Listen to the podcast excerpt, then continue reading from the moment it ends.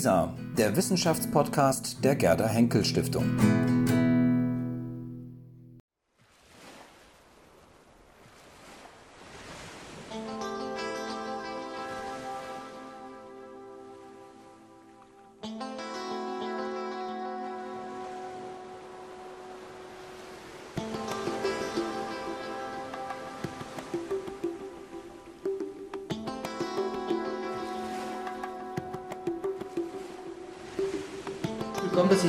Haus der Gerda Henkel Stiftung sind. Wir sprechen heute mit Herrn Professor Dr. Gieser von der Universität Heidelberg und mit Herrn Dr. Wübener von der Universität in Frankfurt, der Goethe-Universität. Wir haben uns ein spezielles Thema ausgesucht heute. Ich weiß nicht, ob das tatsächlich aufgeht, bin sehr gespannt. Wir wollen über Musikvideos sprechen und das eben aus kunsthistorischer Perspektive. Da bin ich sehr gespannt, was Sie da als Kunsthistoriker zu, zu sagen haben. Steigen wir vielleicht direkt mit der ersten Frage ein. Was ist denn aus der Perspektive eines Kunsthistorikers an Musikvideos wirklich interessant? Also A, sozusagen, was ist daran schon historisch und B, was ist ähm, daran Kunst? Mhm.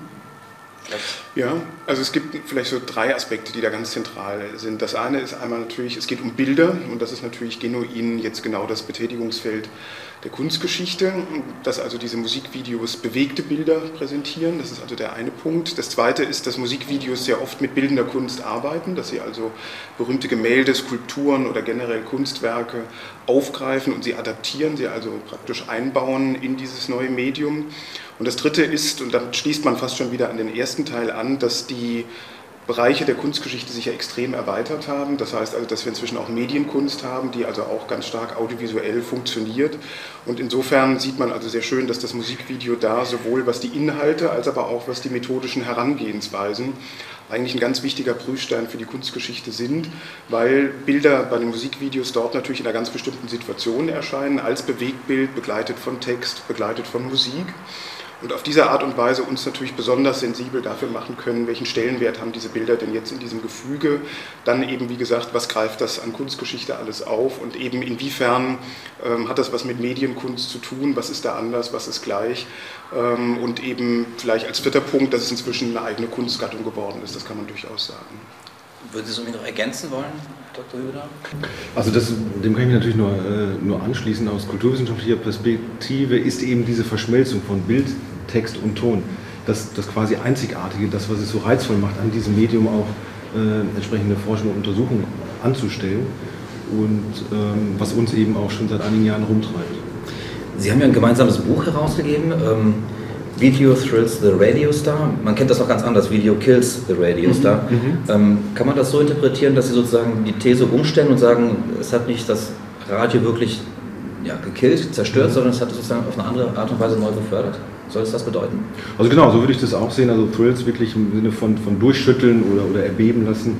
Ähm, das ist genau der Punkt. Das ist eigentlich äh, durch diese Hinzufügung äh, der Bilder den Songs, die Songs nochmal unglaublich nach vorne gebracht sind und auch die Verbreitung unglaublich äh, gefördert hat und dass eigentlich eine Melange dabei rausgekommen ist, die ja dann äh, im Fernsehen oder als das Fernsehen noch Leitmedium war, äh, unglaubliches, äh, unglaubliches neues Publikum auch, auch rangezogen hat ich würde das genauso sehen. Also das Thrilling auch wirklich, eben wie Herr Bügener das gerade gesagt hat, also durchschütteln, aber auch in dem Sinne, dass es natürlich beobachtet werden kann, dass das die Popstars auch wirklich elektrisiert hat. Also diese neuen Möglichkeiten, sich zu präsentieren, ihren Fans gegenüber aufzutreten und auf diese Art und Weise natürlich auch eine erhöhte Aufmerksamkeit zu bekommen, die sie dann eben wiederum natürlich auch im Radio präsenter machen. Und wir haben ja aktuell vielleicht das beste Beispiel mit Lady Gaga, die nun keine besonders aufregend innovative Musik macht, die aber durch ihre Musikvideos unglaublich in aller Munde ist. Und das zeigt eben sehr schön dieses Thrilling, also sowohl, dass der Star selber sich praktisch elektriziert fühlt,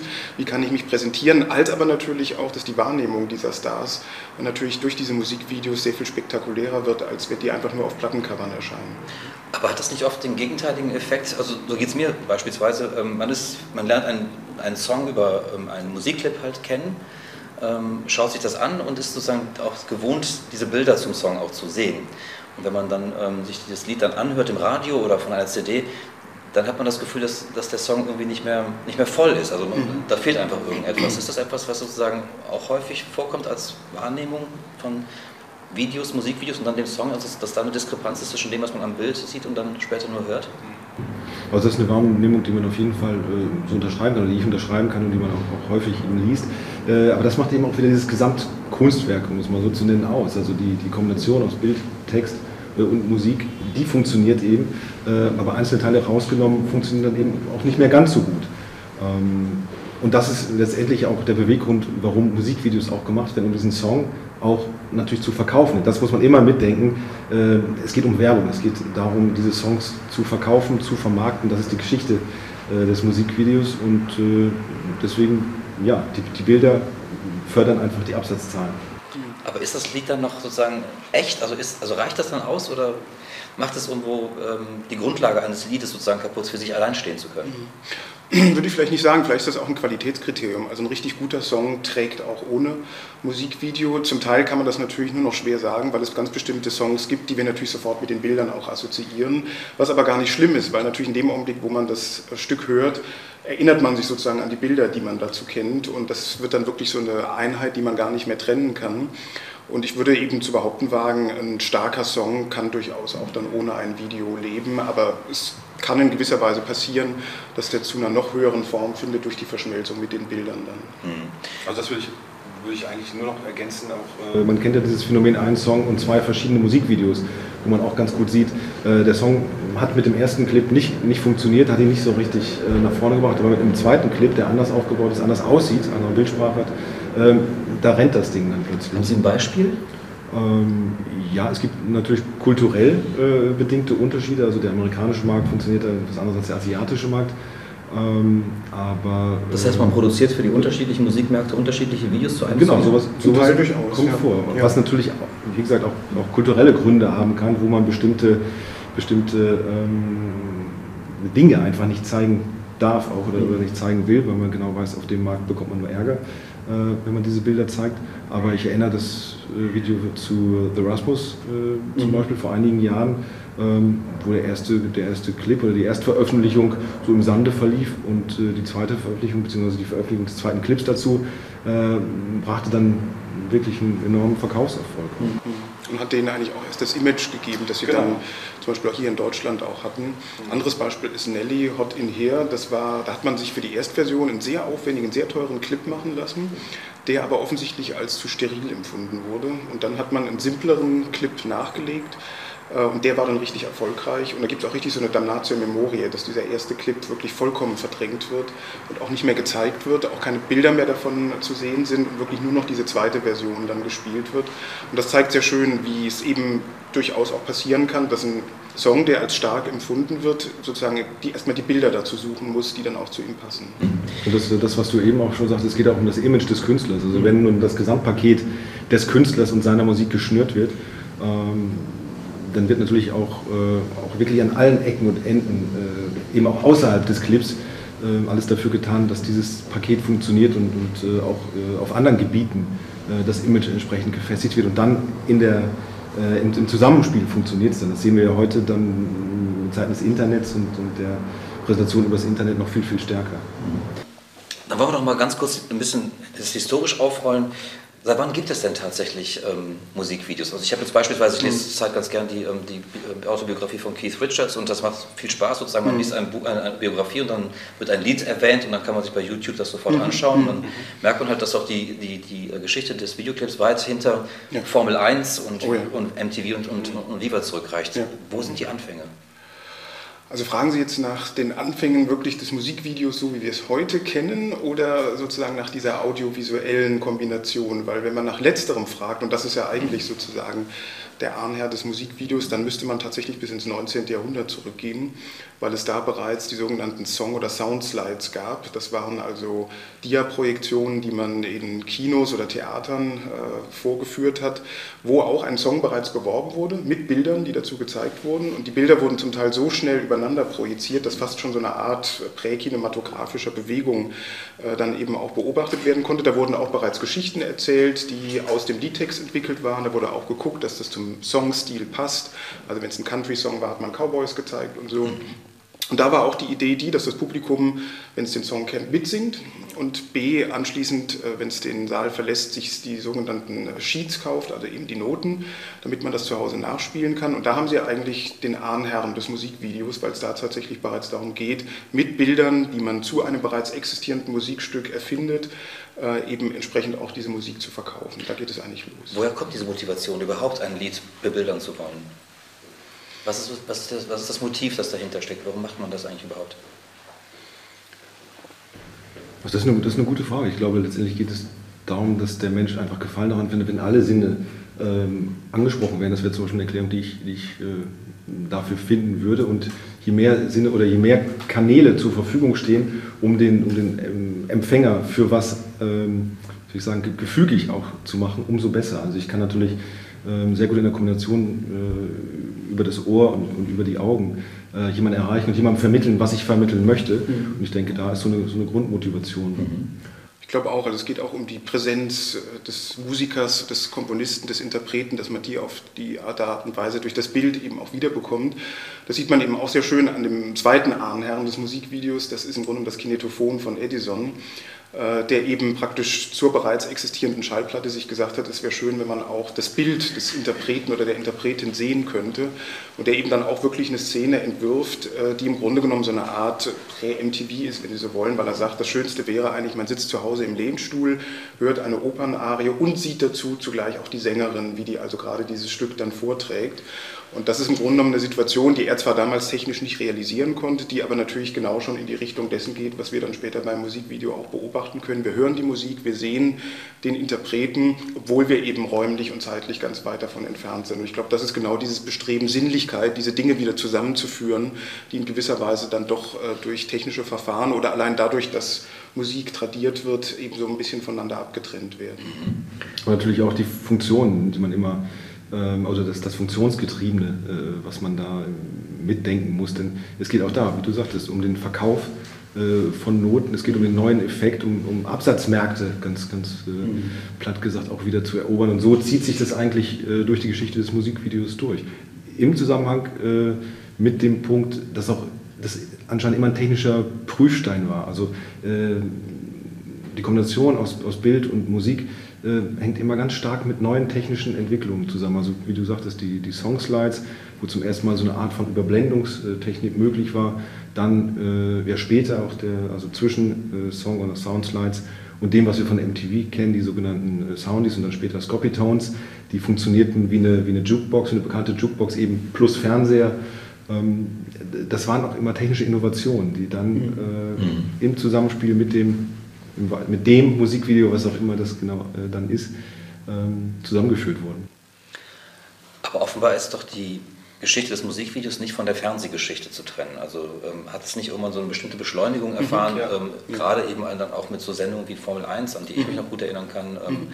und dann eben später mit Kanälen, mit einigen äh, eigenen TV-Kanälen, die eben mhm. genau sich nur darauf spezialisiert haben. Ähm, wenn Sie das nochmal Revue passieren lassen, wie ist da die Entwicklung verlaufen? Mhm. Ja, ich meine, es geht auch da schon ein bisschen früher los, äh, weil es eben äh, auch schon bereits in Amerika in, der, in den 40er Jahren gab es auch schon Fernsehprogramme, wo also auch extra Musikfilme gezeigt wurden. Aber ich würde auch sagen, so der richtige Kickstart war dann natürlich späte 70er, frühe 80er Jahre und dann nochmal 90er Jahre. Es gibt eigentlich, das ist auch was, was man in der Geschichte des Musikvideos immer wieder beobachten kann, eine bestimmte Entwicklung endet irgendwann mal. Man denkt, das war's. Und dann fängt sie auf einem anderen technischen Medium nochmal neu an und beschleunigt sich zum Teil ganz enorm. Da würde ich vollkommen Ihnen recht geben. Also so Sendungen wie Musikladen, Formel 1, äh, dann natürlich als MTV ähm, Amerika und als, insbesondere als MTV Europe dann eben auch gegründet wurde. Das waren eigentlich so die Glanzzeiten des Musikvideos, weil da natürlich plötzlich dieses Medium in einer unglaublichen Breite auch rezipiert werden konnte. Vorher war das ja schon so, also wie gesagt, äh, diese ähm, Telegram, so hießen die, die, die, musste man sich extra angucken oder bestellen in Amerika. Äh, die Soundies und die Scopitones, da musste man zum Apparat hingehen, Geld einwerfen und sich das entsprechende Stück raussuchen. Äh, oder man musste ins Kino gehen, um sich bestimmte Musikfilme anzuschauen und jetzt plötzlich kam das nach Hause. Und noch dazu eben einfach auf Knopfdruck, also ohne vorher bezahlen zu müssen. Und da kann man auch wirklich dran festmachen, dass das so die Sternstunden auch des Musikvideos waren, weil es einmal natürlich eine unglaubliche Masse war und diese Masse bedeutete natürlich aber auch Konkurrenz, dass man also Aufmerksamkeit auch für sich reklamieren wollte und das lief dann zum Teil tatsächlich auch über Qualität, dass man einfach gesagt hat, diese Videos laufen so oft pro Tag, die müssen in irgendeiner Weise so gut oder so raffiniert gebaut sein, dass sie den Zuschauer immer wieder herausfordern, neu zu gucken, damit die nicht sofort verschlissen sind. Und das mhm. zeigt sich sehr schön, dass das eigentlich mit dem Beginn eben dieser Fernsehformate dann auch tatsächlich eintritt. Mhm. Also kann ich auch nur, nur bestätigen und ergänzen, Fernsehen das Leitmedium für die, äh, für die Zielgruppe, die die Plattenfilme natürlich erreichen wollten, plus äh, Kabelfernsehen. Das heißt, es wurden auch eine unglaubliche Breite äh, erreicht. Und wir haben im vergangenen Jahr 2011 30 Jahre MTV ähm, gefeiert oder, oder miterlebt. Äh, das hat in seiner Zeit äh, natürlich die, ähm, die entsprechenden Vertriebler äh, sehr, sehr gereizt, genau dieses, dieses Medium entsprechend zu nutzen. Hm. Wenn man mal so ein bisschen so einen Blick auf die Bildsprache der, der Videos eben sozusagen von den Ende 70er oder Mitte 70er bis heute sich anschaut, das hat sich auch enorm verändert. Also mhm. wir, wir, sprechen auch da über Beschleunigung, denke ich. Also wenn man sich überlegt, Schnitt, äh, welche Abfolge an Bildern mhm. beispielsweise kommt oder auch mit welchen Effekten. Es gibt kaum noch still, also mhm. stille Szenen oder, oder, oder, ruhige Bilder, die man in irgendwelchen Videos sieht. Das war doch vor, vor oder zu den Anfängen noch eine ganz, ganz andere Geschichte. Warum hat sich das so verschoben? Ja, das hat natürlich mit den technischen Möglichkeiten zu tun, natürlich auch mit den Sehgewohnheiten, die im Grunde an dieser Beschleunigung auch dann teilgenommen haben.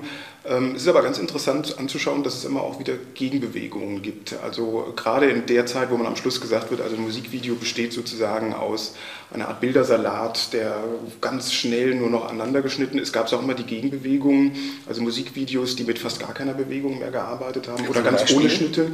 Ja, so ein ganz berühmtes Beispiel, Christina Aguilera zum Beispiel. Ähm, da gibt es ein Musikvideo, ähm, The Voice Within.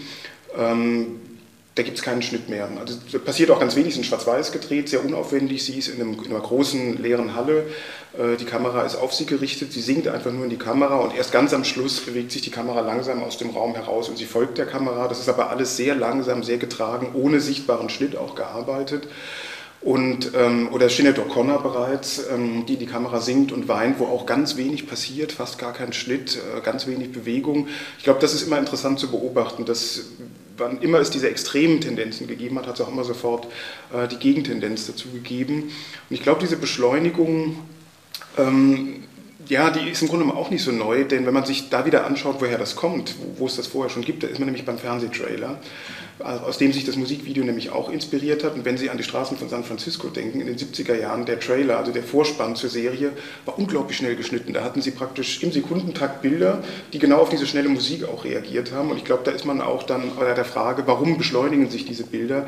Weil das auch mit der beschleunigten Musik zu tun hat. Mhm. Mhm. Da reagiert, reagieren die Bilder tatsächlich auch auf diese Musik, die schneller geworden ist, die schneller getaktet ist und wo die Bilder jetzt eben auch entsprechend darauf reagieren, beziehungsweise ab einem bestimmten Punkt dann im Grunde sich dem auch wieder verweigern und das Tempo auch ganz extrem drosseln. Mhm.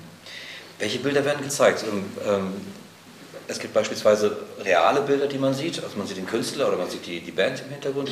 Es wird aber irgendwann auch sehr viel mit Animationen gearbeitet. Wenn man an so Videos denkt wie Take On Me von ähm, mhm. Aha oder. Sledgehammer ähm, äh, Peter Gabriel, ähm, wann hat sich ein Künstler für was entschieden oder was wollte man mit welcher Bildsprache genau sagen? Also die Frage ist ja erstmal, wer entscheidet sich für welches Konzept? Das, und da müsste man schon mal einhaken. Ähm, es wird ja immer leicht gesagt, dass das neue Video von Madonna, ja, äh, Madonna performt da oder, oder äh, das ist der Song von Madonna, aber letztlich suchen sich die Stars ab einer gewissen Ebene natürlich auch ganz gezielt ihre Regisseure aus oder, ihre, oder die Leute aus, die das umsetzen, was ihnen gerade äh, sozusagen in die Timetable für ihren Imagefahrplan äh, passt. Das heißt, man muss auch immer ganz genau schauen, welcher Regisseur hat denn welches, äh, welches Video gemacht und welcher Regisseur ist vielleicht auch gerade äh, angesagt oder hat einen gewissen, äh, einen gewissen, gewissen Faktor, den man eben mit transportiert haben will. Und ähm, zu der Frage Animation, das ist natürlich immer dann vorteilhaft, äh, wenn aus irgendwelchen Gründen kein Performance-Video zum Beispiel möglich ist oder gemacht werden soll, aus aus körperlichen Gründen, zum Beispiel Schwangerschaften ist ja immer, immer, immer so ein Thema äh, von, von, bei Frauen, ähm, sodass dass wirklich man nicht sagen kann, ab dem Zeitpunkt X ist es immer so oder nimmt das zu. Und es ist wirklich, wirklich sehr durchwoben und sehr, äh, sehr vermischt auch. Ich glaube auch, es ist auch eine Imagefrage. Also jetzt gerade wenn Sie Aha nehmen zum Beispiel, das ist ein gutes Beispiel, weil der Songtext jetzt eigentlich nichts vorgibt, wo man sagen würde, das muss jetzt unbedingt animiert werden oder auch die Musik ist jetzt in keiner Weise so künstlich, dass man sagen würde, das schreit jetzt förmlich nach irgendeiner künstlichen Welt, die da gezeigt wird. Und ich glaube, da war es tatsächlich auch so, dass da die Konstellation, wie Herr Wibbener das gerade beschrieben hat, eigentlich gut zusammenpasste. Der Regisseur hatte immer schon mal vor, etwas ganz Bestimmtes zu machen. Die Band kommt auf ihn zu und er sagt sich, das ist genau die Gelegenheit, wo ich das mal umsetzen kann. Und die Band hat natürlich zugleich vielleicht die Chance erkannt, dass sie damit natürlich auch etwas unglaublich Avanciertes für die damalige Zeit machen kann, was gleichzeitig natürlich auch wieder so ein bisschen selbstreflexiv ist, weil dort ja der Sänger als Comic-Held gezeigt wird. Und das ist natürlich in gewisser Weise schon so eine Art von Reflexion darüber, dass hier eben ein Star sich präsentiert in einer ganz bestimmten Art und Weise auch in einem Massenmedium, nämlich eben dem Comic, und dass gleichzeitig aber jetzt so eben gezeigt wird, wie hier die Grenzen zwischen Comic und Realität eben verschmelzen, so wie im Grunde ja auch die Idee hier ist, dass im Grunde die Grenze zwischen Fan und Star auch aufgehoben werden soll. Und das wird in diesem Video ja sehr schön gespielt, indem am Schluss äh, eben die Frau ihn sozusagen aus dem Comic erlöst und er plötzlich in der Realität ist. Natürlich Traum eines jeden weiblichen Fans von Aha, äh, den Sänger zu Hause zu haben. Und ich glaube, das wird genau mit solchen Videos natürlich auch ein bisschen selbstironisch auch schon äh, markiert. Mhm. Das gibt ein interessantes Sprichwort, wenn Sie sagen, ähm, der Fan ähm, wird irgendwie mitgenommen. Ähm, kann man heute davon sprechen, dass die Erwartungshaltung von Fans, die sich auch Musikclips angucken, dass das eine ganz andere ist, auch sozusagen Anspruchshaltung mitwirken zu können, also am ganzen Projekt eines, eines Stars irgendwie teilhaben zu können? Ich denke an sowas wie jetzt wir haben vom Fernsehen eben gesprochen, jetzt gibt es ja auch das Internet sehr mhm. stark ähm, mit allen möglichen Kanälen. Gibt es da so Forderungen von, von Fans, dass man von, von, von den Nutzern, von den Konsumenten, dass man aktiv an solchen Videos teilhaben möchte? Auch das glaube ich unbedingt, aber unausgesprochen würde ich sagen. Also das Fernsehen ist nun mal nicht mehr das Leitmedium. Das ist nun das Internet geworden und äh, Web 2.0 ist mittlerweile, wo wir sitzen, auch schon ein alter Hut. Also das äh, Partizipatorische ist äh, real geworden und das äh, wird natürlich auch auf so, einen, auf so einen Bereich seine Auswirkungen haben und hat auch seine Auswirkungen. Ähm, wenn Sie zum Beispiel heute bei YouTube nach einem Clip suchen, Sie finden meistens die ersten Treffer sind irgendwelche ähm, ähm, privat umgesetzten Clips, also aus der Laienkultur entstandenen Clips äh, zu einem bekannten Song. Also das offizielle Video äh, läuft dann erst unter ferner Liefen. Also die, äh, die Fan, Fankultur ist da sehr, sehr stark, auch in der, in der visuellen Umsetzung, weil natürlich auch die Produktionsmittel jetzt in der Hand der Fans liegen. Also so, ein, so einen Clip zu machen und bei YouTube hochzuladen, ist ja heute auch keine, keine große Kunst mehr. Also das, mhm. Verliert dann der Künstler die Deutungshoheit über sein eigenes Video dadurch? Nicht wirklich, weil wenn man sich anguckt, was aktuell angeboten wird, ist es eigentlich doch immer so, dass den Fans sozusagen Bausteine geliefert werden, dass gesagt wird, äh, macht was damit und dann sucht in letzter Instanz doch immer der Star oder die Produktionsfirma suchen sich dann bestimmte Stücke raus und äh, bauen die dann zu einem Clip zusammen. Und die YouTube-Videos, ähm, da würde ich eigentlich auch eher so sehen, das kann man auch zeigen, dass Stars sich zum Teil ja sogar daran orientieren, dass sie einfach schauen, was, was wird aus meinen Clips eigentlich gemacht und das wird dann im Grunde wieder in den professionellen Clip übernommen, wieder zurückgespielt an die Fans. Und von daher ist es eigentlich eher so eine Interaktion, die da stattfindet, mit aber doch immer noch, äh, finde ich, einem klaren Schwergewicht, was die Hierarchie angeht, hin zum Star oder zur Produktionsfirma, weil das wird ja auch inzwischen schon kritisch diskutiert, dass gesagt wird, zum Teil lassen die sozusagen ihre Fans arbeiten, indem man denen eben was hinstellt und sagt, macht mal was damit und das beste Ergebnis nehmen wir uns dann. Und Fans machen das sozusagen kostenlos. Ähm, von daher hat das auch so zwei Seiten. Also was ich vielleicht noch ergänzen würde an dem Punkt, wir müssen, glaube ich, an dieser Stelle auch den Begriff des Musikvideos zwangsläufig erweitern. Also, ähm, es gibt auch äh, interaktive Projekte im Netz. Also ich denke zum Beispiel an den äh, Regisseur Chris Milk, der für die Band Arcade Fire Wilderness Downtown ähm, gemacht hat. Es sieht so aus, man geht auf die Website und findet eine vorgefertigte Maske, etwas äh, platt ausgedrückt, und man kann dann interaktiv, man kann damit agieren. Man schafft nicht selber was Neues, aber man, es gibt ein, ein Wechselspiel. Ähm, oder natürlich ganz interessant der ganze App-Bereich, mhm. äh, also alles das, was wir heutzutage auf dem, auf dem iPad äh, haben und machen können. Äh, Björk mit Biophilia, das ganze Album zuerst als App veröffentlicht, sukzessive, ähm, und dann erst äh, auf dem klassischen Weg, wo ja auch dieses, dieses Interaktive ähm, eine ganz, ganz große Rolle spielt, zwangsläufig. Mhm. Äh, jeder, der mal mit so einer App zu tun hatte, weiß, weiß genau, was da möglich ist auch. Endet denn dann mit diesen neuen Möglichkeiten, die uns das Netz bietet, äh, das Web 2.0 auch bietet, endet damit so die Ära von so klassischen Fernsehkanälen wie eben MTV, Viva oder haben die sich irgendwie da angepasst und finden auch dann ihren, ja, ihre Nische in diesem, in diesem Markt? Ich würde sagen, die haben ihre Nische gefunden, aber nicht mehr mit Musikvideos. Und Musikvideos finden da eigentlich nur noch peripher statt, aller spätestens dann, als MTV A verkündet hat, dass das M im äh, Logo nicht mehr für Music steht. Und äh, als man dann eben auch wieder zu einem Pay-TV-Kanal geworden ist, war eigentlich klar, äh, es hat sich etwas ganz drastisch geändert. Und ich glaube, da kann man sehr schön beobachten, dass gerade Kanäle wie MTV oder Viva den Trend einfach verschlafen haben. Also MTV hat sich wirklich verweigert lange Zeit ja. Die haben ja also wirklich Leute sozusagen verfolgt, die Clips online gestellt gestellt haben. Und erst als es gewissermaßen zu spät war, als man gemerkt hat, diesen Zug der Zeit kann man nicht mehr aufhalten, hat man versucht, da noch aufzuspringen, indem man also auch entsprechende Angebote gemacht hat. Aber das war zu spät und MTV war da bereits so ein Trägertanker, der eigentlich nicht mehr wirklich schnell auf Entwicklungen reagieren konnte. Und in gewisser Weise hat man ja inzwischen abgedankt, indem man jetzt also bei Viva nur noch äh, Best-of-Shows äh, findet. Aber praktisch neue Clips äh, findet man da eher selten. Premieren finden jetzt im Internet statt. Und ich würde sagen, also da kann man ganz deutlich sehen, dass das Fernsehen in der klassischen Variante, wie wir es eben kannten, da eigentlich ausgespielt hat. Mhm. Das ganze Geschäftsmodell ist ja auch weggebrochen. Ja. Also, ähm, es sind ja auch nicht mehr die Budgets für Musikvideos da, wie sie in den 90ern, also in der Hochzeit, einfach vorhanden waren. Und es gibt auch äh, kaum noch Plattenfirmen, die dann noch bereit wären, sich so einen Heavy Rotation Platz äh, bei MTV zu erkaufen, wenn sie doch die ganze Möglichkeit des Netzes haben, mhm. ähm, wo auch jeder Nutzer ganz gezielt suchen kann, abrufen kann, dann wann er es möchte und nicht in mhm. feste Programmschemata äh, mhm. eingebunden ist. Also man muss da diese, diese Passivität, die das Fernsehen ja äh, hat, immer auch noch mitbedenken. Mhm einfach nicht mehr reizvoll.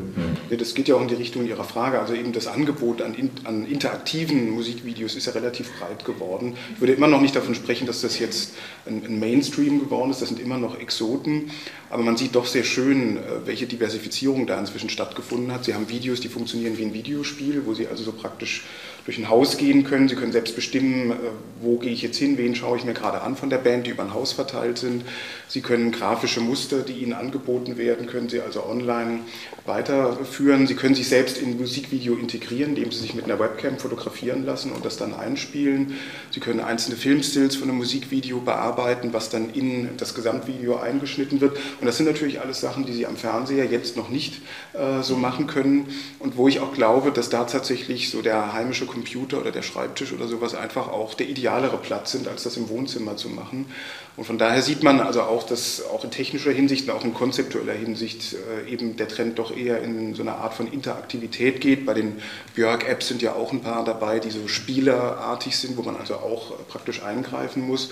Und ich glaube, da, um nochmal auf Ihre Frage zurückzukommen, das ist sicherlich auch ein Versuch, eben dem Fan die Möglichkeit zu geben, praktisch in das, was der Star ihm oder was die Produktionsfirma ihm anbietet, einzugreifen und das Gefühl zu haben, ich habe mir was ganz Individuelles geschaffen. Diesen mhm. Clip gibt es sozusagen jetzt, weil ich da mitgemacht habe und das ist eine Möglichkeit, die zunehmend genutzt wird. Mhm. Also ohne um das um dagegen zu reden, nur um das zu ergänzen, es gibt aber nach wie vor, oder nein, anders, es gibt äh, als Gegenbewegung dazu eben auch die epischen ja. äh, Clips, also die 9 Minuten Clips, wie wir sie äh, früher eben auch hatten, also Regisseur wie Jonas Ackerlund zum Beispiel, die Duran Duran über neun Minuten äh, äh, filmen eben und, und das zeigen, äh, oder das Projekt Woodkid, mhm. was so ein ganz artifizielles mhm. äh, äh, ähm, Projekt ist. Also es gibt, es ist einfach unglaublich diversifiziert, mhm. deswegen mhm. das Musikvideo ist, ist nicht mehr wirklich so zu nennen. Um mal von diesem historischen Aspekt mal ein bisschen wegzukommen und mehr so mal in die Kunstgeschichte einzusteigen. Ähm, ich glaube, ich habe das in dem Buch, habe ich das so angelesen. Ähm, Sie stellen die These auf, dass man, ähm, dass Musikvideos auch als Rezeptions- und Vermittlungsinstanz von Kunstwerken mhm. funktionieren können. Und Sie haben eingangs ganz anfangs äh, gesagt, dass eben es auch oft um, oder das kann auch ein Bereich sein, den Sie auch untersuchen gemeinsam, wie werden Kunstwerke auch in Musikvideos auch dargestellt? Mhm. Oder habe ich das falsch verstanden? Mhm. Darum nee, nee, ist, schon. ist richtig, ja, genau. ja, ja, Wie, funktioniert denn diese, ähm, also was wird tatsächlich vermittelt mhm. über ein Video? Von einem Kunstwerk beispielsweise? Mhm. Also es geht natürlich allein damit los, dass man es überhaupt kennt und erkennt. Und, äh, da Kann das dann ein Beispiel versuchen? Ja, es gibt ja ein schönes Beispiel, äh, 1000 Horses. Ähm, dieses Musikvideo, das besteht zum Beispiel im Grunde genommen aus einer Serie von Sequenzen, in denen berühmte Kunstwerke von der Band nachgestellt werden. Und zwar mit etwas einfacheren Mitteln, wo es also auch deutlich darum geht, dass so eine Art von Ironie oder auch von Spaßfaktor mit reinkommt, wo aber durchaus... Ähm, anspruchsvoll gearbeitet wird, weil das jetzt nicht nur ganz bekannte Sachen sind. Und da lässt sich eigentlich sehr schön beobachten, wie im Netz dann Leute anfangen, sich darüber auszutauschen, was für Kunstwerke das sind, wo Listen angelegt werden, wo jemand sagt, bitte ergänzt mal, ich habe das Gefühl, da sind noch mehr Werke drin, die ich alle nicht erkenne. Mhm. Und dann wird sich untereinander ausgetauscht und äh, tatsächlich schafft man es dann also nach wenigen Tagen eine mehr oder weniger komplette Liste der Kunstwerke zu erstellen, wo dann auch diskutiert wird, ist das jetzt von Mondrian die Phase oder die Phase, also wo es durchaus in, in Details geht. Und das ist zum Beispiel ein Punkt, wo man schön zeigen kann, wie so ein Musikvideo in gewisser Weise auch pädagogisch oder didaktisch funktioniert, weil es die Leute dazu anreizt, rauszubekommen, was sind das für Kunstwerke und sich mit denen dann auch zu beschäftigen, wo also Leute anfangen zu diskutieren, äh, was ist die Anatomie des Dr. Tulp, äh, was ist denn das für ein Bild, von wem ist das, warum ist das überhaupt gemalt, warum hat er ein Buch in der Hand. Wo man also richtig merkt, dass da, ohne dass das jetzt die Intention der Band war, in gewisser Weise eine Art von kunsthistorischer Fortbildung auch stattfindet. Ähm, ich habe das zum Beispiel auch selber in meiner Vorlesung mal gezeigt, um den Leuten auch zu zeigen, äh, was wisst ihr schon, was kennt ihr schon und was kennt ihr vielleicht auch noch nicht. Und ähm, um die auch ein bisschen anzuspitzen und zu sagen, schaut mal, was ihr noch rausbekommt. Und es ist auf sehr große Gegenliebe gestoßen, weil das auch sehr liebevoll gemacht ist. Das ist also nicht jetzt äh, eine billige Ironie, sondern man merkt, diese Band hat sich sehr intensiv mit diesen Vorbildern auseinandergesetzt und hat die sehr liebevoll adaptiert. Und äh, das springt dann eben auch tatsächlich auf den Rezipienten über, der anfängt, sich eben jetzt auch für diese Dinge zu interessieren. Also man erfährt was über Musikvideos, oder über Musikvideos erfährt man viel über die Kunst?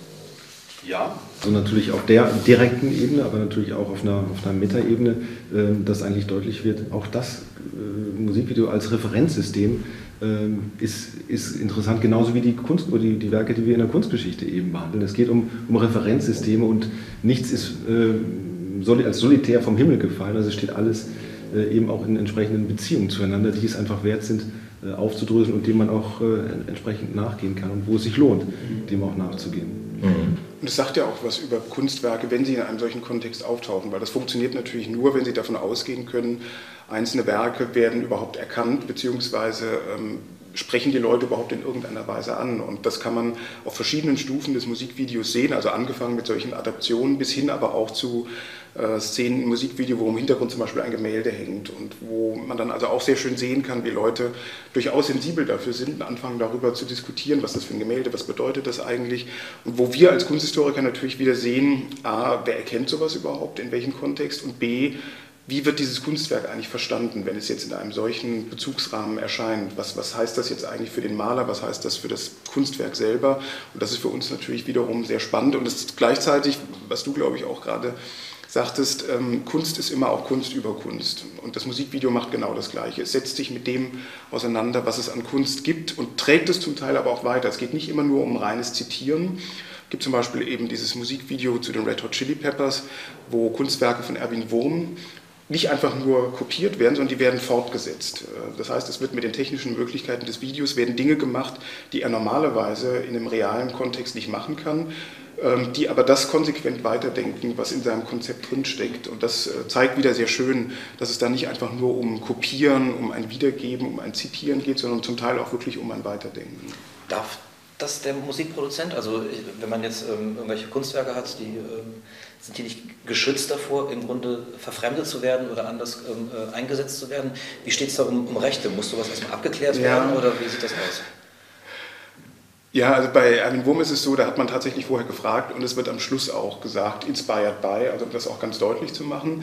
Es gibt aber tatsächlich auch Rechtsstreitfälle. Also Madonna zum Beispiel hat sich ein paar Rechtklagen eingehandelt, dadurch, dass sie zum Beispiel Fotografien nachgestellt hat im Musikvideo oder hat nachstellen lassen, äh, weil die Idee kam vom Regisseur. Und da ist ihr tatsächlich dann also zum Beispiel auch eine Copyright-Klage ins Haus gekommen. Ich glaube aber, das liegt auch daran, jetzt nicht nur daran, dass sie äh, diese Werke zitiert hat, indem sie sie nachgestellt hat, sondern ich glaube, man hat es dort auch als eine gewisse Herabwürdigung empfunden. Ich glaube, die Frage ist auch immer, was macht man mit diesen Kunstwerken? Also eben werden die praktisch sozusagen nur popularisiert oder wird tatsächlich etwas Anspruchsvolles mit denen im Musikvideo gemacht? Und bei diesem Madonna-Video würde ich zum Beispiel sagen, ging es einfach nur darum, Madonna in einer ganz bestimmten Weise zu inszenieren. Und das haben offensichtlich die Erben, die die Rechte an diesen Fotografien hatten, haben offensichtlich das als primitiv empfunden und haben deshalb eben auch geklagt, während es viele andere Beispiele gibt, wo äh, Künstler entweder selbst mit involviert waren, und das ist ja auch ein neuerer Trend, Künstler drehen Musikvideos, gibt es ja auch jetzt immer verstärkt, oder aber wo sie einfach gesagt haben, das ist eine Art und Weise, produktiv mit meinem Kunstwerk umzugehen, dagegen habe ich überhaupt gar nichts. Mhm. Genau, also was bedeutet das für die Rezeptionsgeschichte von Kunst? Also wenn Sie sozusagen von neueren Nutzern oder, oder Rezipienten als vor allem ein Begleitaspekt eines Musikvideos betrachtet wird und nicht mehr als das Gemälde, was man vielleicht im Louvre sehen würde. Mhm. Wenn das so die erste Assoziation ist, die man mit einem gewissen Kunstwerk hat. Ja. Gefällt Ihnen das als Kunsthistoriker oder, ist, oder, oder, wie stehen Sie dazu?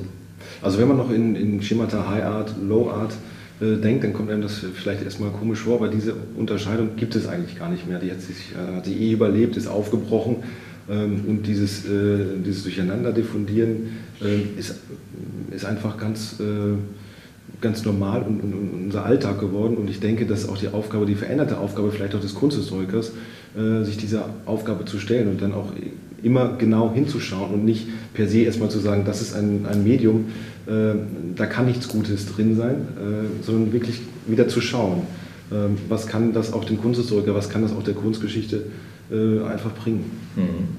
Es ist zum Teil sogar oftmals der erste Punkt, wo manche Leute mit bestimmten Kunstwerken in Berührung kommen. Und zwar sogar auch im Studium der Kunstgeschichte. Ich habe das selbst gemerkt, als ich eine Vorlesung gehalten habe und da äh, die Arnolfini-Hochzeit von Jan van Eyck gezeigt habe.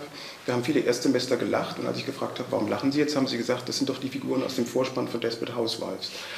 Daher kannten die das. Das war die erste Begegnung damit. Und damit müssen sie umgehen. Weil sie können jetzt natürlich sagen, ich ignoriere das einfach und sage denen, das ist sozusagen der falsche Weg, äh, das kennenzulernen. Ähm, ich denke aber, deshalb haben wir ja auch diese Ansätze jetzt zu einer Bildwissenschaft, weil wir natürlich uns die Frage stellen müssen, das ist das, was du auch gerade gesagt hast, ich kann das ignorieren und kann sagen, ich tue so, als ob es das nicht gäbe. Damit geben wir aber eine genuine Aufgabe der Kunstgeschichte bisher auf, nämlich wir haben uns immer auch um die Rezeptionsgeschichte gekümmert. Wir haben geschaut, das, was man im italienischen Fortuna Critica nennt, das heißt, man schaut, wo wird dieses Kunstwerk aufgegriffen, was wird damit gemacht, was bedeutet das jeweils. Wenn wir jetzt sagen, für die Medien werden wir das nicht mehr weiterverfolgen, weil das sozusagen unserem Anspruch nicht mehr adäquat ist, dann geben wir das eigentlich aus der Hand. Das heißt, wir werden künftig nur noch bis zu einem bestimmten Punkt oder mit einer sehr beschränkten Blickweise nur noch diese Fortuna Critica fortschreiben können. Und das fände ich eigentlich sehr, sehr schade. Ich finde, die Tradition sollte man sich bewahren. Ist das noch eine Außenseiterposition in der Kunstgeschichte oder ist das etwas, was sich sozusagen längst Bahn gebrochen hat? Ich würde sagen, es ist immer noch eine Außenseiterposition, die sich aber, glaube ich, doch jetzt zunehmend durchsetzt. Ähm, es gibt immer noch Leute, die das entweder ignorieren oder aber die das sozusagen nur mit einer gewissen Häme präsentieren, dass sie also sagen, ja, das taucht jetzt inzwischen auch dort und dort schon auf. Äh, aber allein das zeigt ja in gewisser Weise auch schon, dass sie sich auch schon damit auseinandersetzen. Und ich glaube, der Sprung wird dann irgendwann mal auch kommen, dass man das mit einer gewissen Ernsthaftigkeit macht, weil man einfach sieht, welche Chancen man sich vergibt, wenn man es nicht tut. Also ich denke auch, dass die, die Tatsache, dass auf dem nächsten Kunsthistoriker-Tag in Greifswald 2013 ein Musikvideo eine eigene Sektion äh, bekommt, ist, finde ich, ein ganz positives Zeichen. Mhm. Ja, genau, da wollte ich noch kurz darauf zu sprechen kommen. Wir haben ja gerade den Historikertag jetzt hinter uns gebracht, ähm, letzte Woche. Der in Greifswald steht bevor Kunsthistorischer, ähm, äh, der Kunsthistorikertag. Ähm, was für eine Sektion wird das genau sein, die Sie da auch, ähm, denke ich, wahrscheinlich personell mitbesetzen?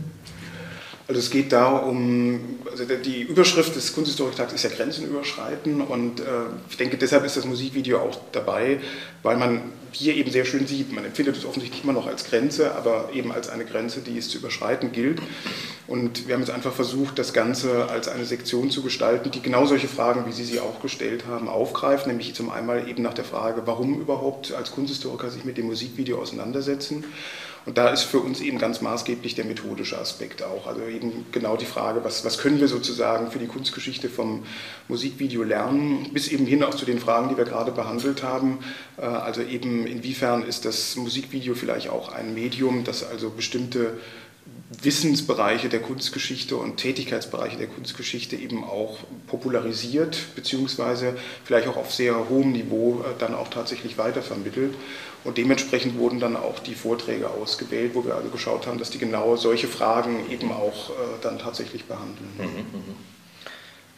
Wenn Sie ähm, von der Methode nochmal, ähm, die haben Sie auch schon zweimal erwähnt und würde ich gerne nochmal aufgreifen, ähm, ändert es die Methoden in der Kunstgeschichte? Ergänzt es die Methoden in der Kunstgeschichte? Also was sind so typische Herangehensweisen an ein Musikvideo aus der Sicht eines Kunsthistorikers? Ähm, das ist eigentlich erstmal äh, ungewöhnlich, weil wir haben ja, wie heute auch schon, das ja schon gesagt, zwei oder drei Ebenen eigentlich, Bild, Text ähm, und den Ton. Mhm. Äh, wobei wir uns immer vorstellen, wir müssten das drei, drei, diese drei Ebenen gleich, gleichberechtigt äh, analysieren. Und das ist, glaube ich, auch der entscheidende Punkt, dass man nicht sagt, wir greifen uns jetzt die Bilder aus und äh, analysieren die, die klassisch, sondern wir müssen immer mit dem, äh, mit dem Ton und mit dem Text das, das Ganze verweben und, äh, und schauen, wie funktioniert das zusammen oder wie funktioniert, funktioniert es eben auch nicht zusammen. Dann kann man auch relativ schnell äh, die, die, die guten und die schlechten Musikvideos äh, auseinander dividieren. Und dann geht es eben darum, wirklich, wirklich zu gucken, ähm, was, äh, was hat geklappt, was hat nicht geklappt. Und dann muss halt jeder schauen, dass er aufgrund seiner, seiner Denkmälerkenntnis natürlich auch äh, schaut, was er rauslesen kann. Und im Team funktioniert das natürlich immer besser. Mhm. Also kann man sich das so vorstellen, Sie haben einen Monitor, ein Video und schauen sich dann gemeinsam ein Video an, Musikvideo. Und dann haben Sie so eine Strichliste, Ton, Bild, Text und äh, dividieren das auseinander und am Ende entscheiden Sie gut, schlecht?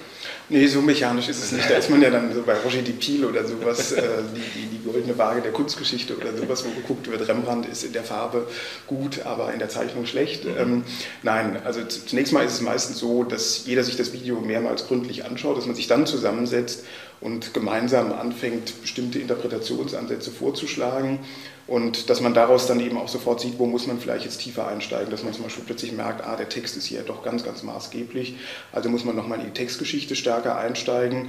Ähm, das führt dann oftmals auch ganz schnell dazu, dass man das macht, was man bei der Kunstgeschichte klassischerweise auch macht. Man macht Sozialgeschichte, man schaut erstmal, in welchem Umfeld ist das entstanden, mit welchen Bildern wird da gearbeitet, worauf reagiert es überhaupt. Der Unterschied ist vielleicht nur der, dass Sie in gewisser Weise das jetzt eben für diese drei Elemente auch jeweils machen müssen, weil auf der Ebene der Musik wird ja auch oft zitiert oder es wird mit bestimmten Versatzstücken gearbeitet oder es wird auch in eine bestimmte Stilgeschichte hineingearbeitet. Das gleiche gilt für den Text und das gleiche gilt dann eben auch für die Bilder. Und das Spannende ist dann eben tatsächlich dann immer die Frage, wie ist die Kohäsion zwischen diesen äh, drei Elementen? Und da merkt man dann eben sehr schnell, dass man auch die Kontexte stark erweitern muss, dass man sich das ganze Album anschauen muss, dass man sich anschauen muss, das Oeuvre des Künstlers, worauf reagiert das eventuell bereits auch schon bis eben hin dann eben, wie gesagt, zu Zeitforschungen auch. Also in welcher Zeit ist das entstanden? Was für politische Themen sind da zum Teil auch gerade aktuell gewesen? Was für soziale Themen? Und wie wird das dann in letzter Instanz äh, auf der Ebene der Bilder auch umgesetzt? Wird es überhaupt umgesetzt? Oder gibt es da zum Teil auch eine Verweigerung, wo man also deutlich merkt, es wird gerade äh, ex negativo gearbeitet?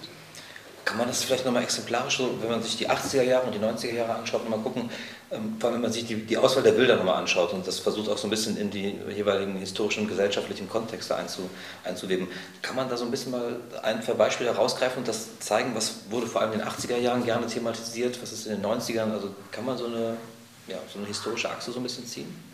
Also was man auf jeden Fall sagen kann, äh, bei der Musik, äh, in der Samples eine ganz wichtige Rolle spielen, da kann man es, glaube ich, am besten verdeutlichen. Man hat Samples, also äh, sozusagen wieder aufgenommene musikalische Elemente aus, aus, aus bereits bestehenden Songs und dann eben zu gucken, inwieweit ist das auch auf visueller Ebene umgesetzt worden. Also wenn ich einen Song habe aus den 2000er Jahren, habe aber ein 80er Jahre Sample drin, dann gucke ich eben auch, taucht das visuell auch auf, habe ich plötzlich mhm. äh, eine Szenerie, die, die aufgrund der, der Bekleidung oder so sehr stark an die 80er erinnert oder so. Ähm, ich denke, bei der Musik ist es in, am handfestesten äh, mhm. Ansonsten ist es schwierig, würde ich jetzt sagen, von der Periodisierung zu sprechen, weil sie einfach eine unglaubliche Vielfalt haben und man immer schauen muss, was für spezifische Ereignisse hat es jetzt in den jeweiligen Jahrzehnten gegeben. In den 90er Jahren haben sie zum Beispiel eben ganz bestimmte Kriege, die dann eben auch im Musikvideo auftauchen. Das gleiche natürlich dann auch jetzt äh, für Irak- oder Afghanistan-Krieg. Ähm, das heißt, also da sind Dekaden sozusagen fast zu weit, weil man immer sich praktisch fragen müsste, nennen wir ein bestimmtes politisches oder soziales Thema. Darüber kann man dann schauen, wie wird im Musikvideo damit umgegangen. Äh, aber jetzt äh, praktisch 80er äh, Jahre und 90er Jahre ist sozusagen zu breit sogar schon, um da jetzt eine Entwicklungslinie zu sehen. Da würde ich immer nach der Gattung erstmal fragen, also was für eine Musikgattung äh, sprechen wir jetzt gerade an. Dann würde ich eben tatsächlich fragen, welches Thema, um welches Thema soll es gehen. Ähm, und dann eben tatsächlich äh, auch noch die Frage eben der Rezeption. Also wie ist das dann überhaupt? Weil es gibt ja auch Musikvideos, die eine ganz bestimmte Thematik angeschlagen haben, aber vielleicht damit gar nicht so erfolgreich oder so ja, wirkungsvoll waren, wie sie das vielleicht intendiert haben. Und bei anderen hingegen hat es sehr gut funktioniert. Mhm. Wer war denn besonders prägend in der Entwicklung von Musikvideos, wenn man sich das nochmal ähm, beispielsweise von den 80er Jahren ausgehend äh, äh, nochmal anschaut. Also wer hat einen besonders starken Einfluss darauf, wie sozusagen ein Musikvideo produziert werden soll? Erzählt man eher eine Geschichte, ähm, wie es vielleicht Michael Jackson gemacht hat mit, mit, mit Thriller, wo eine, mhm. eine richtige Story erzählt wird? Oder ähm, ist es eher ein, ein Puzzle aus irgendwelchen anderen Versatzstücken? Ähm, wer hat denn da besonders viel Einfluss drauf gehabt, auf die Entwicklung des Musikvideos? Also meint jetzt Stars oder? Ja, Stars oder auch. Also ich meine, klar, Michael Jackson ist natürlich einer der ganz großen Namen, die man da nennen muss, weil er einfach, äh, das sieht man schon an den Budgets äh, und dann aber auch an den Leuten, mit denen er diese Videos gedreht hat. Also Von was für Budgets sprechen wir eigentlich? Naja, das sind mehrere Millionen Dollar gewesen. Also das, äh, zum Beispiel Scream von Mark Romanek äh, hat ein Budget gehabt, damit hätten sie einen Hollywood-Film drehen können. Und das sieht man dem Video auch an, weil es einfach unglaublich aufwendig gedreht ist. Ähm, und ähm, das zeigt einfach, dass Michael Jackson da natürlich jemand gewesen ist, der sich das Musikvideo auch wirklich als, als eine Art von Kunstform äh, praktisch auf den Schild geschrieben hatte, wo es also gar nicht mehr darum ging. Also Thriller zum Beispiel, das Video ist entstanden zum Zeitpunkt, wo die Single bereits ein Riesenerfolg war. Das heißt, er hätte dieses Video eigentlich gar nicht mehr gebraucht. Er wollte es aber, weil er gesagt hat, ich möchte dazu auch noch eine äh, elaboriertere Geschichte erzählen. Und ähm, in den 90er Jahren haben sie natürlich ganz stark auch Madonna dann, die also auch schon in den 80er Jahren, aber dann in den 90er Jahren eigentlich so eine der, der führenden Figuren wird. Und wie gesagt, auch da würde ich immer gar nicht so sehr nur gucken, was sind das für Stars und auch was sind das für Regisseure. Weil Mark Romanek zum Beispiel ist natürlich ein solcher Regisseur, der unglaublich äh, prägend gewesen ist, der dann eben zum Beispiel auch äh, für Madonna, aber auch für Michael Jackson gearbeitet hat. Und wo man eben auch sehr schön sieht, dass, was Herr Wibbener gerade schon sagte, sich diese Leute eben auch diese Regisseure geholt haben, weil sie genau wussten, was sie da bekommen würden, sowohl von der Qualität her als auch von der Bildsprache. Und insofern würde ich die Geschichte des Musikvideos immer über zwei Personensparten erzählen. A, über die Stars und B, ganz stark über die Regisseure. Bei 90er Jahre sind sie bei Michel Gondry, sind sie bei Spike Jones, sind sie bei Chris Cunningham, die diesem Genre eigentlich wie fast keine anderen Regisseure einen unglaublichen Auftrieb gegeben haben. Mhm. Also künstlerisch und eben auch äh, praktisch vom technischen Evolutionsschub nochmal. Mhm. Ja, und das Interessante ist ja, wenn man jetzt noch um David Fincher und Spike Jones ergänzt, das sind ja alles Namen, die auch dem Nicht-Musikvideo äh, Kenner was sagen, dadurch, dass sie nämlich äh, mittlerweile arrivierte äh, Filmregisseure sind und mit ihren, mit ihren Blockbustern auch äh, mhm. zu sehen sind. Da würde ich nämlich nochmal Ihre Eingangsfrage auch mhm. anschließen. Ähm, also im Grunde genommen, wer sich mit zeitgenössischem Kino beschäftigt, sollte in gewisser Weise sich auch mit Musikvideos ein gutes Stück auskennen, weil wenn Sie sich anschauen, was für Regisseure gerade in Hollywood oder auch im europäischen Kino maßgeblich sind, sind das zu einem nicht unerheblichen Teil ehemalige oder immer noch aktive Musikvideoregisseure, die natürlich einen Teil ihrer technischen Entwicklung, aber auch ihrer Bildsprache jetzt eben in ein narratives Medium übertragen. Sie haben gerade gefragt nach den Geschichten, die erzählt werden. Ähm, das ist eine rote Linie, die sich eigentlich durch die Geschichte des Musikvideos hindurchzieht, dass sie immer Geschichten haben, die erzählt werden, aber die natürlich im Kontext eines Musikvideos ganz anders erzählt werden können als im Kontext eines Kinofilms, weil sie eben immer die Musik als Kit haben, der die Bilder zusammenhält. Das heißt, sie können disparate Bilder zeigen, können in der Geschichte springen und durch die Musik wird es immer zusammengehalten. Und da ist es eben auch interessant, sich anzuschauen, was für Filme Leute wie Michel Gondry oder Spike Jones drehen. Das sind nämlich oft Filme, in denen es um Disparatheit geht, wo im Grunde ständig Erzählebenen wechseln. Und ich glaube, das ist auch eins dieser Erbe, was sie aus dem Musikvideo dann eben noch jetzt in den narrativen Film hier rübergetragen haben. Mhm. Ein Begriff, den Sie auch ähm, erwähnt haben beide, ist der Begriff des Trailers. Ähm, von der Länge her recht nah beieinander, mhm. Musikvideo und Trailer. Ähm, auch sonst vergleichbar oder doch zwei unterschiedliche Genres? Also für mich zwei unterschiedliche Genres, weil beim Musikvideo geht es eben um die Bebilderung von Musik. Es geht äh, einfach darum, ein vorhandenes Musikstück äh, zu bebildern, um es mal, mal runterzubrechen. Und der Trailer macht eben äh, Appetit auf den, auf den Film, der dann kommt oder auf die Serie, die dann kommt, erzählt ein Stück weit auch schon vorweg. Also für mich ist es zu unterscheiden. Ich würde es auch so sehen, eben wie gesagt, die formale Ebene ist natürlich das, was beide miteinander ein Stück weit verschränkt. Sie haben bei beiden eine starke Präsenz der Musik, sie haben bei beiden eine gewisse Disparatheit, sie haben bei beiden gerne auch mal diese schnellen Schnittfrequenzen. Ich würde aber auch sagen, äh, sozusagen der Reiz entsteht gerade daraus, dass man sich klar macht, dass das zwei verschiedene Gattungen sind. Denn wenn Sie sich eben ein Video wie zum Beispiel von Spike Jones, Sabotage von den Beastie Boys anschauen, das ist ein fiktiver Trailer zu einer Fernsehserie, die es gar nicht gibt. Und das funktioniert nur, weil man eben diese beiden Gattungen auch tatsächlich distinkt sehen muss. Und in dem Augenblick, wo man sagen würde, das ist das Gleiche, wäre eigentlich der Reiz äh, weg, äh, den dieses Musikvideo ganz stark hat. Wo ich auch noch ähm, kurz ähm, hängen geblieben bin, Sie haben es gewagt zu sagen, das ist ein gutes und das ist ein schlechtes Musikvideo. Was ist denn ein gutes und was ist denn ein schlechtes Musikvideo? Ja, ich hatte gehofft, Sie haben das vergessen. ich, das das ist mir gerade gekommen. Da, da habe ich, äh, hab ich mich natürlich selber in die, selber in die Ecke gedrängt.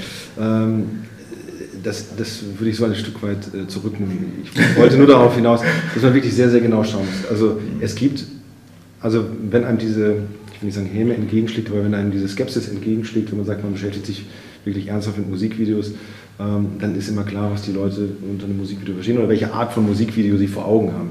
Das heißt, man muss wirklich ganz genau gucken und ein Großteil der Musikvideos, die man so vorgesetzt bekommt, äh, das ist natürlich nicht das, mit dem wir uns gerne auseinandersetzen oder wo wir auch was rausziehen können oder wo man was rausziehen kann. Mhm. Ähm, also in die Richtung muss man das so ein bisschen interpretieren. Man muss wirklich ganz genau schauen, wo funktionieren diese mehreren Ebenen zusammen, was ist äh, nach einer entsprechenden Analyse wirklich auch äh, an, was ist übrig geblieben, was mhm. behält man davon.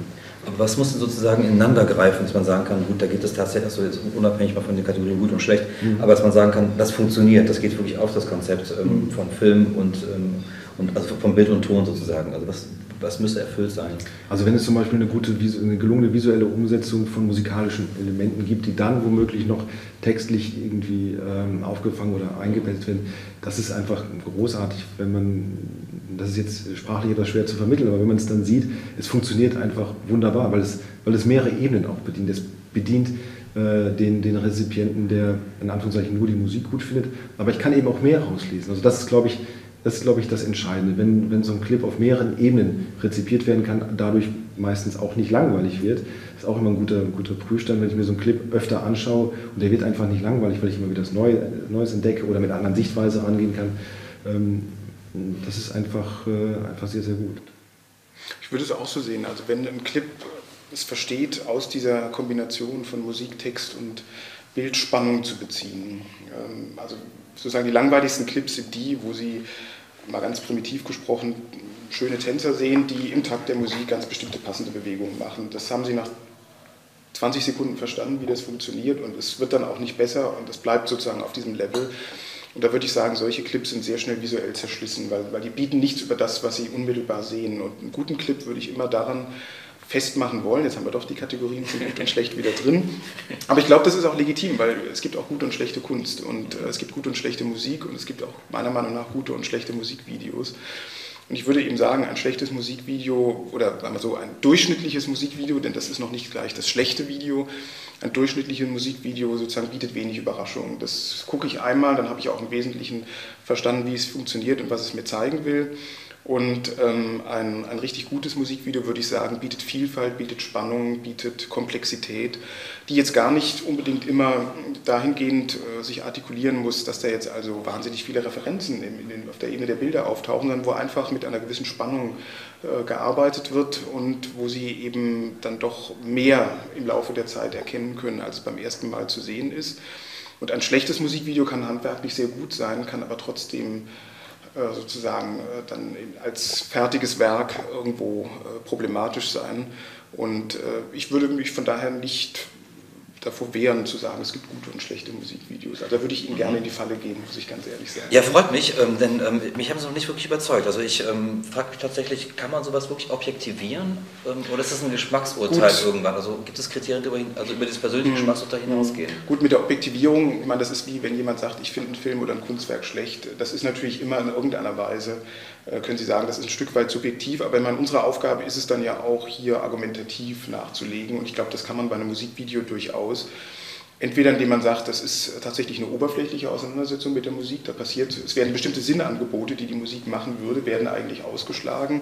Und dann kann man sich natürlich fragen, warum wird daraus nicht mehr gemacht? Also Sie können auch ein Musikstück primitiv machen, dadurch, dass Sie flache Bilder dazu präsentieren.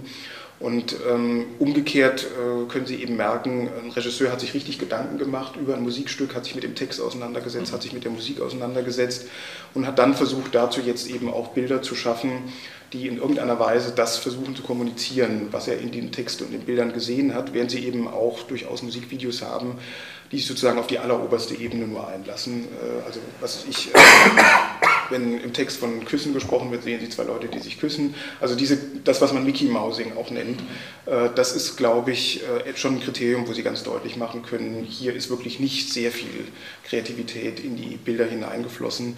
Und das kann man tatsächlich auch zum Teil argumentativ aufzeigen. Wir haben uns zum Beispiel auch bemüht, in dem Buch gerade nicht nach unserem eigenen Geschmack zu gehen. Das heißt, wir haben jetzt nicht nur die äh, Musikvideos aufgenommen, wo wir sagen, das ist Musik, die wir mögen oder das sind Künstler, die wir mögen, sondern wir haben wirklich immer nur geschaut, wo gibt es gute Beispiele für zum Beispiel ein interessantes oder ein eher uninteressantes Musikvideo, ganz unabhängig davon, ob wir die Musik mögen oder nicht, weil das ist nämlich genau der Punkt, wo die Subjektivität reinkommt. Und wir haben uns immer sehr darum bemüht, auch bei Musikstücken, wo wir vielleicht sagen würden, das würde ich jetzt nicht unbedingt hören, uns mit der Musik sehr intensiv auseinanderzusetzen, um uns zu fragen, was genau passiert da eigentlich, was möchte der Künstler, äh, was möchte der Regisseur ähm, und was machen die dann jeweils draus. Mhm. Und ich glaube, das ist entscheidend, dass man diese Subjektivität, ich mag den oder ich mag die nicht, von vornherein ausklammert. Mhm. Gelingt Ihnen das auch immer? Nein, natürlich nicht. Also manchmal möchte man sich mit bestimmten Musikvideos lieber auseinandersetzen äh, als mit anderen, aber ähm, wenn eben genug so viel, ähm, so viel drinsteckt, äh, dann macht man es eben aus dieser professionellen äh, Neugier und aus dieser, dieser Freude an der, an der Beschäftigung damit. Unbedingt. Bleiben wir doch ähm, zum Abschluss noch mal bei diesem persönlichen ähm, Aspekt. Ähm, was ist denn Ihr persönlicher Favorit als Musikvideo? Oder haben Sie vielleicht ein paar und warum gefallen die Ihnen? Würde ich Ihnen gerne beide noch mal zum Abschluss nochmal nochmal stellen, die Frage. Vielleicht für ja, das ist eine der, eine der schwierigsten Fragen, die natürlich auch an das äh, anschließt, was Sie eben gesagt haben. Es geht nicht mehr nach persönlichem Geschmack. Also, Aber jetzt müssen Sie äh, mal nach persönlichem Geschmack gehen. jetzt muss ich, jetzt muss ich Fragen kennen. Ähm, also mir gefällt sehr, sehr gut äh, Buddy Holly von, von Weezer, äh, umgesetzt von Spike Jones in Mitte der 90er Jahre. Ähm, auch übrigens äh, als, als äh, Demo-Clip mit Windows 95 damals ausgeliefert. Das ist nach wie vor äh, der großartigsten Clips für mich. Weil Sie das Lied so gut finden oder weil das Gesamtkonzept stimmt? Das, weil das Gesamt, für mich das Gesamtkonzept einfach stimmt. Wie viel ja. ähm, Anteil hat daran, dass Ihnen das Lied persönlich gefällt? Relativ wenig in dem naja. Fall. Mhm. Ja. Das ist mehr sozusagen, was man an Bildern sieht und was, was man an Bildern sieht, montiert genau, sind. Wie viele oder? Ebenen da eingezogen sind und wie viel man auch erst nach dem dritten, vierten, fünften Mal äh, wirklich mitbekommt, mhm. was auch die textliche Beschäftigung angeht. Bei Ihnen, Herr Professor? Ja, bei mir ist es, ich mag ähm, Michel Gondry sehr gerne und äh, finde die Musikvideos von Michel Gondry ganz toll. Äh, ich würde da als einen der Clips, die ich sehr, sehr schätze, für Björk Bachelorette nennen. Und da muss ich ganz ehrlich sagen, ist es tatsächlich so, dass ich eigentlich erst über die Videos mit der Musik von, von Björk was anfangen konnte. Also mhm. war bei, ich habe Björk früher nicht wirklich gehört, ich habe die zur Kenntnis genommen habe mich aber nicht intensiver mit ihr beschäftigt und erst durch das Video eigentlich habe ich auch die Musik schätzen gelernt, dass ich gemerkt habe, das ist eigentlich durchaus eine sehr raffinierte Musik, die sich ja eigentlich sehr schlicht gibt. Also ich habe auch mal einen Vortrag gehalten, wo mir dann jemand vorgeworfen hat, das sei doch Schlager. Und da musste ich dann erstmal zeigen, dass das eigentlich kein Schlager ist, dass sich das zwar sehr naiv gibt in der ganzen Diktion, dass das aber in Wirklichkeit eigentlich recht raffiniert ist. Und das finde ich ist ein ganz großartiges Musikvideo, das also wirklich ausschöpft, was in dem Text drinsteckt, ausschöpft, was in der Musik drinsteckt und zusätzlich noch eine eigene Ebene einzieht, die also weder bei, Bild, weder bei Musik und Text äh, schon vorhanden sind. Gut, prima. Ja, dann herzlichen Dank für das Gespräch. Vielen Dank, dass Sie den Weg auf sich genommen haben, extra hierher zu kommen. Nee, hat Spaß gemacht. Vielen Freut Dank. mich und ähm, ja, ich hoffe, dass wir uns bei nächster Gelegenheit weiter über Musikvideos unterhalten können. Sehr vielen, Dank. Vielen Dank. Danke.